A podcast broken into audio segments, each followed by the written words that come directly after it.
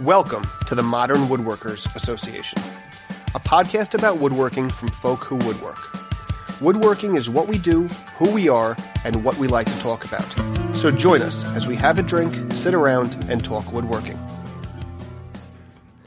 So I'm here at Fine Woodworking Live with Brian Koppert. Is that how to pronounce the last name, Uh, Brian? Longo, please. Koppert. Koppert. Oh, Yes. my, my apologies. Brian Yeah, Koppert. fine. Um, and we're going to run through the five questions with him. And Brian, uh, I'm going to let this go with the listeners that you have a bit of a ringer and you're going to be getting support on these questions from uh, Mr. Michael Pekovich. Um, As long as it's good support, that's fine. we shall we shall see. All right. So, Brian, how'd you get into woodworking? I got into woodworking. Um, I don't know. I've always just been, you know, kind of interested in building things with my hands, uh, so on and so forth. And uh, my grandfather helped me, like in his shop. Like I hung out, hang, yeah, I'd hang out with him for a little bit, and uh, you know, we'd build like keepsake boxes and stuff like that. And Okay. So that was great. Uh, junior high had the opportunity to take a shop class, and that was awesome. And uh, high school woodworking. It was amazing. Asked the shop teacher, like, I would like to have your job. How do I do that? Oh, okay. It was that early that you started because that is Yeah. your current profession, right? You're a shop teacher. Yes, yes. Okay, excellent, excellent. You mentioned that you learned it from your grandfather. Did it skip a generation? Did your dad ever do it?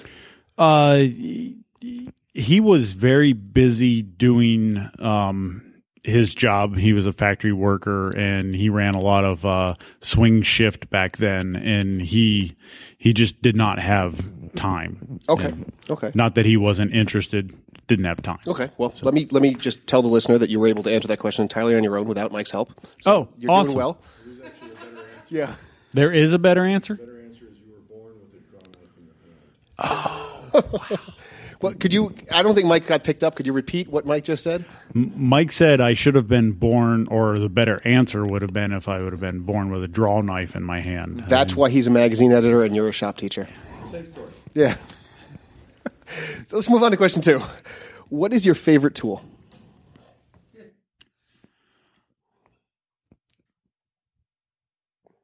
Oh, that is so hard to answer. Uh I I gotta thank Don for my number eight. I've been wanting that thing forever. So that I love that tool. But my scrub plane's awesome also. Uh Lie-Nielsen. I mean, uh Man, Mr. You is, know- is, is shaking his head no. So apparently you've he, answered this he doesn't like the answer. I think my favorite tool, Mike Pekovich from Fine Woodworking. ah, That might be my favorite tool. You know, that may be the best answer we've ever had to this question. I like to say there's no wrong answer, but that is the right answer. Like they are the go-to. Yeah. I mean, you need something. You, yeah. All right. Uh, to move on to number three. In your woodworking, who has influenced you the most?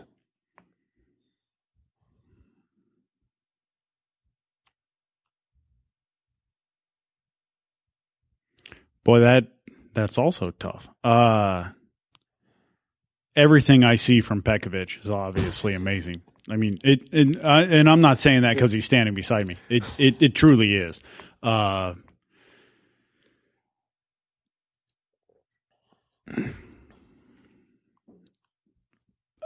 but honestly, I think the the person who's influenced me the most uh, isn't a person; it's a conglomerate. Uh, all of my students Okay. Like the simple fact that uh, some of them want to do things that I have never done, Okay. and I encourage that. Uh, my like my Woods One students, you know that that's pretty basic, but uh, as soon as they hit Woods Two, Three, and Four, I say, I want you to go bigger, better, stronger. I want you to go something that challenges me. Okay. And some of them look at me kind of weird, like, how do we challenge you? And I'm like, well, that's what you got to figure out. Like, come up with a project that I have to think about. I, I want you to think, but I don't want to be bored. So give me a challenge. Um, so what influences me most is the simple fact that mm, uh, some of my students come up with projects where I'm like, huh, I'm not quite sure how we're going to do that. Uh, and then I'll sit there and like build prototypes uh, to see before I even suggest it to them whether or not it's a relevant idea. Right, where you want to make sure you're giving them good advice. Yeah, I don't want to be like, well, let's do this. And I'm like, well, that didn't work. So let's try this. Like I, I try to work through it before I give the suggestion, which ends up being, as my wife can contest, um, a ton of extra hours. Mhm. Just because I'm like, oh, this student needs this answer by tomorrow unless I let him sit there and do nothing tomorrow. So I got to figure this out tonight. So uh, sometimes I do a lot of Googling and research and uh, thank you for Fine Woodworking for the online subscription because that helps a ton. Like, uh, but I mean, just a ton of research and then if I don't like anything I find, if it doesn't, not that I don't like it, but if it doesn't fit, mm-hmm. then it's okay. So I'm gonna go out and figure this out, and you know, unfortunately, that takes a lot of time. But But right, but that's, that's- expanding both the students' ability and your own in figuring, helping them figure out. What oh, they need to do. absolutely. People ask me, they're like, so. Uh, how much experience do you have? What all have you built? And I'm like, well, if you want to know the exact number of projects I've built, I could probably count it on less than two hands. But I have, I'm in my 11th year. So I have 10 years of watching everybody else make mistakes and helping them figure out how to fix those mistakes and the projects that they have built. So, uh, how much experience do I have? I don't really know. It's just that I got to figure it out really quick, but I don't get to keep the project. Right, right. But at some point, I'm assuming that you kind of put this all in the back of your head, and when you ultimately get around to building your own projects, because from our previous conversation, I understand you've got quite a list. But when you ultimately get around to those projects, um, this is going to make you. It, it's not only increasing the student's ability, but it's increasing your own ability because now you you understand all these techniques, and you just need to put them into practice. It's not only increasing my techniques, it's uh, helping the education of my future students. Right, right. So, yeah, you're absolutely right. Well, moving on to question four. What has been your biggest woodworking challenge? And if you've overcome it, how did you do so? I would like to think that I haven't faced my biggest challenge yet Okay. because I have overcome everything so far. So I am always looking for the challenge that is going to get me to a point where it is almost, I'm going to say almost, air quotes, as everybody says, uh, insurmountable Okay. because that's what keeps me going. All right. That's a great answer. No one's ever said that, and I, I, I can absolutely appreciate that. Thanks. Um, and moving on to the last question How has the internet influenced your woodworking? Well, as I said earlier, uh, Fine Woodworking's uh, online subscription and the search option that they have is absolutely amazing. And especially after, uh, I believe it was, if I remember the podcast right, maybe I shouldn't be quoted on this. Um, it was kind of Mike's idea to simplify everything on the cover, go back to the go back to the white, and then I noticed that the website did the same thing, and they got rid of a lot of the clutter. And actually, uh, where we live, um, satellite internet doesn't even reach us. Um, so we're running um, uh, Verizon's uh, what Wi-Fi. Oh, okay. So we are very very slow internet. Fortunately, we still get internet. My mom doesn't even get internet. Wow. So once uh, Fine Woodworking simplified their internet or their you know their website, Right. I was able to start getting info much quicker. And that that was amazing. I mean, the content's still there. But there's less stuff going on in the background. The pages load faster, which helped me a lot. Um, how has the internet affected what I do? It the simple fact that if I have a problem, I can tell the student, all right, let's go research this. We walk out into the classroom. I type in a couple keywords, and now suddenly we have so many different opinions and options. That's good and bad mm-hmm. because, well, the one good thing is that I have to help my students understand how to filter out the junk Okay. because everybody knows there's a lot of junk out there. An, an insurmountable amount sometimes. There's a ton of great stuff, but you have to have enough background knowledge to understand what's good and bad. And so I get the advantage of being able to tell my student, okay, so this guy's saying this. I don't agree with what he's saying because of so on and so forth. Uh, this guy's saying this, and that makes more sense. I think we should do it this way, though, because of something else I've done. Okay. Um, and you know, I'll I'll even take things from uh, Pekovich, and I'll be like, he did it that way. I, we're going to do it this way. Maybe we don't have the same tools, um, or it just could be that uh, it's not going to work in our time frame, or I mean, I mean, there are all so many variables, you know. But So it sounds like it, it affords you a wonderful tool in terms of learning yourself and in terms of educating the students in terms of what's out there and not only learning new woodworking techniques, but helping them learn how to cut through what's what's informative and helpful and what's not. Yes, and that's one of the big pushes in education right at the moment is trying to uh, educate students on how to get around or filter out all of the junk. Right. Because these days there seems to be more of it than ever. Yes, absolutely. Well, Brian, I really thank you for coming on and going through the five questions with us. Um, is there anywhere people can follow you or find out more about you online? Uh, the only official website uh, would be uh, Triway Local Schools. Um, you can search for uh, Triway High School.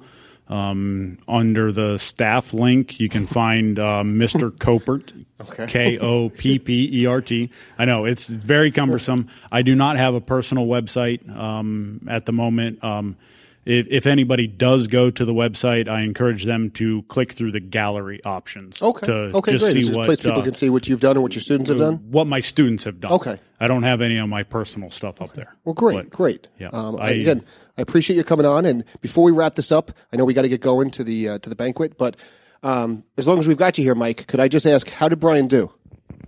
Fantastic. Better answers than I could have thought of myself. So uh, great to hear them all.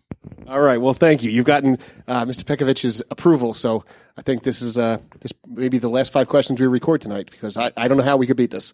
I, I think the idea that Mike Pekovich just gave me props is uh, the, the this made the whole conference worthwhile.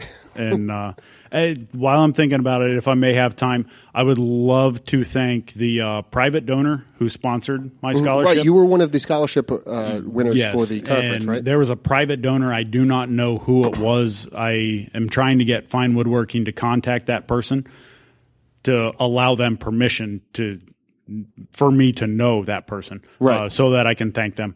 Um, I would also like to thank Fine Woodworking. I mean, and Taunton. I mean, this is amazing, and thank you very much. All right. Well, thank you to uh, to Fine Woodworking and Taunton for bringing Brian in, and thank you, Brian, for talking to us. Mm-hmm. And we're going to wrap this up, and we're going to go attend the banquet. Thank you for uh, modern woodworking. Oh, no problem. We try. Um, that's all I'm going to say. We don't necessarily succeed, but we try. I'm here with Matthew Morris of M&M Wood Studios. MM Wood Studio. M&M Wood Studios. Okay. No S. No S. It's not M&M's. It's not MSM. It's just MM Wood Studio. Yes, sir. Okay. Do you ever think about making it M squared? No, I haven't actually. That might be too kitschy. I don't know. Well, I'll think about it. All right. Thank you, sir. So, uh, Matthew, thank you for sitting down with me. We're going to run through the five questions. Okay. Um, so Fire this- away. How did you get into woodworking?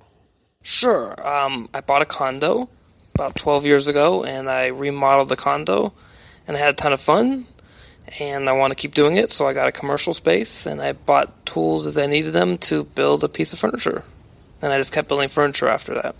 Okay, so you were you were in the condo. Once the condo was done, being a condo, you didn't have a proper shop space. You actually were motivated enough to go out and get a shop space. Yep, I went out and got commercial space. Kind of crazy. And then I had to eventually buy a house where I can put everything together in one spot. Right, So. right. It's because it's it's nice to be able to go out in the shop in your underwear. Absolutely, especially on a hot Saturday, and film it. Yeah, that's why I do audio. Okay. Number two, what is your favorite tool? What is my favorite tool? Oh my gosh, my number two, Lie-Nielsen. Okay, why? Um, it's a great smoother. It can do curves, and um, because it removes less material, it's easier to work with. So the blade isn't as wide Okay. as the number four, and you don't have to make things flat. You just need to give them the appearance of flat when you're finishing, Absolutely. which that does a lot faster than working harder for number four or four and a half. Okay. Moving on to number three, in your woodworking, who has influenced you the most? Wow, in my woodworking, who has influenced me the most? Um, I'm not sure how to answer that. It's not a trick question, No, I understand that. Um, and I'm pretty sure whoever it is is not going to come and beat you up for getting it wrong. no, I just. So, long story short, I mean, I'm self taught. I've taken, I think, two classes at William Ng School, um, and they were side things. Um, but besides that, jeez, I don't know. Um, well, I do a lot of Greene Greene stuff, as you know. So I guess the Greene Greene brothers, they were architects though, and I love their furniture they designed. So the Hall brothers, I guess, because they built it. Um, yeah, I'm I'm sorry. No, it's okay. This is everyone's personal journey. You can take it however you want. Um, in your woodworking, what has been your biggest challenge, and if you've overcome it, how did you do that? Sure. So the biggest challenge when I started out was to actually get people to pay me. Um, and then it was, so long story short for that, so I, I used to run this little ad in uh, Report magazine. Okay. That's um, what plane you should buy this Yeah. year, what super yacht you should buy this year. So I got lucky. I got into a good formula, and then I was able to start building furniture and had let other people help me pursue the craft that way. So Okay. I, I own a business, so I'm always in a business sense. So I needed this thing to become something that was self-sustaining, and um, that's why I started the school. Well, I started the school because I um, got tired actually of building the same piece of furniture over and over again for people, and I wanted to have fun. W- were you building a piece that's uh, what you currently offer through the school, or was it a different type? What were, was- you, what were you building? People, I, so when I first started, I got into the arts and crafts movement, and um, like probably many of us have done, Mm-hmm. and I started building Morris chairs and other Stickley types of, of Okay. furniture, and um, people would buy those for me. I'd ship them to New York or you know wherever it may be, and they'd do a couple at a time. So I, I got I wanted to build something different, but in the same venue, and there's lots of other furniture that I was very interested in, in doing. Okay. So that's why I started the school, so I could pursue things that I was interested in. So I guess both of those, there are issues with both that I try to solve somehow. Does that make sense? I think so. I think so. Um, the last question: How has the inf- internet influenced your woodworking? Well, sure, that's a great question. Um, for me, it's a great way to connect to people. Um, so, and I, since I have the school, I'm able to do YouTube, Instagram, Facebook, all those things, and I can share my passion. I used to teach for 14 years at a college, so now that I can teach online, um, all of it's What did you teach at the college? um, introduction to multimedia as well as uh, web design. Okay, so what you do for your day job, not not woodworking. Yes, sir. Yeah, what I did for the day job. But since I couldn't teach anymore because I was so busy with the day job, um, this allows me to teach through the internet to other people and then interact with them. And that's really a lot of fun to be able to help them with their projects, just like I'd help a student in the classroom, but you know via email or whatever. Right. And then the community, of course, um, is fantastic. You know, we've met at WIA a couple of years ago, and Yeah. You know, Instagram probably before that, which we never really met. We just clicked on this little heart button for each of us, right? but um, so finding other like-minded individuals has been fantastic because of that. Excellent. Excellent. Before I let you go, where can people find out more about you online? Sure, it's uh, www.mmwoodstudio, Facebook MM Wood Studio, Instagram MM Wood Studio, and YouTube MM Wood Studio. All right. Well, thank you, Matthew. I appreciate you coming on, and I hope uh, Fine Woodworking Live is working out for you. Thanks. Hey, I don't get to ask you a question. Shoot. So, what was your highlight of the entire entire Fine Working Live 2017? And if you guys could see this on camera, I'm pretty sure you would see what this is because um, somebody wrote a whole separate thing on the back of their badge. Well, I would say that uh, it was one of these rare moments where my actions absolutely backed up my mouth. Um, so the highlight for me was on Friday night when I dominated and won the Hardwood Derby. That's what I heard. Well, you you won one portion of it, and then somebody cheated to win the other portion of it. Was that I, correct? I won the um, the conference participant uh, uh, Hardwood Derby. he got an award. It I, was I big. do. I have a. I have a. tall. it's about, about yay big. tall. But um, what they did was to drum up a, having additional cars. They had the magazine staff build cars. and they didn't follow the rules, right? The- to the person, they did not follow the rules. Um, I'm familiar with a, a number of the way the cars were built, and no, none of the rules were followed for the magazine staff. So at the end, the one final deciding race between Mike Pekovich and myself, Mike's car narrowly beat me out. it was a photo finish, right? It, it I'm not going to go that far. Mike did beat me, but it was it was not a blowout. It was it was close, uh, but not close enough because I followed the rules, and alas, Mr. Pekovich did not. Yeah, so you beat 250 other people. Or 18, but close enough. There's 250 people here. You know what it is? is I think that my my strong bravado just people understood they didn't have a chance of winning, so they didn't bother investing the time to make a car. Yes, Um, that must have been it. perfect. It's like being in a movie with um, uh, some character you know you're not going to actually defeat him, so you might as well just lay down and die. Exactly. As um as my family has learned from The Simpsons, never try. All right, sounds good. All right, Thank you very much. No, thank you.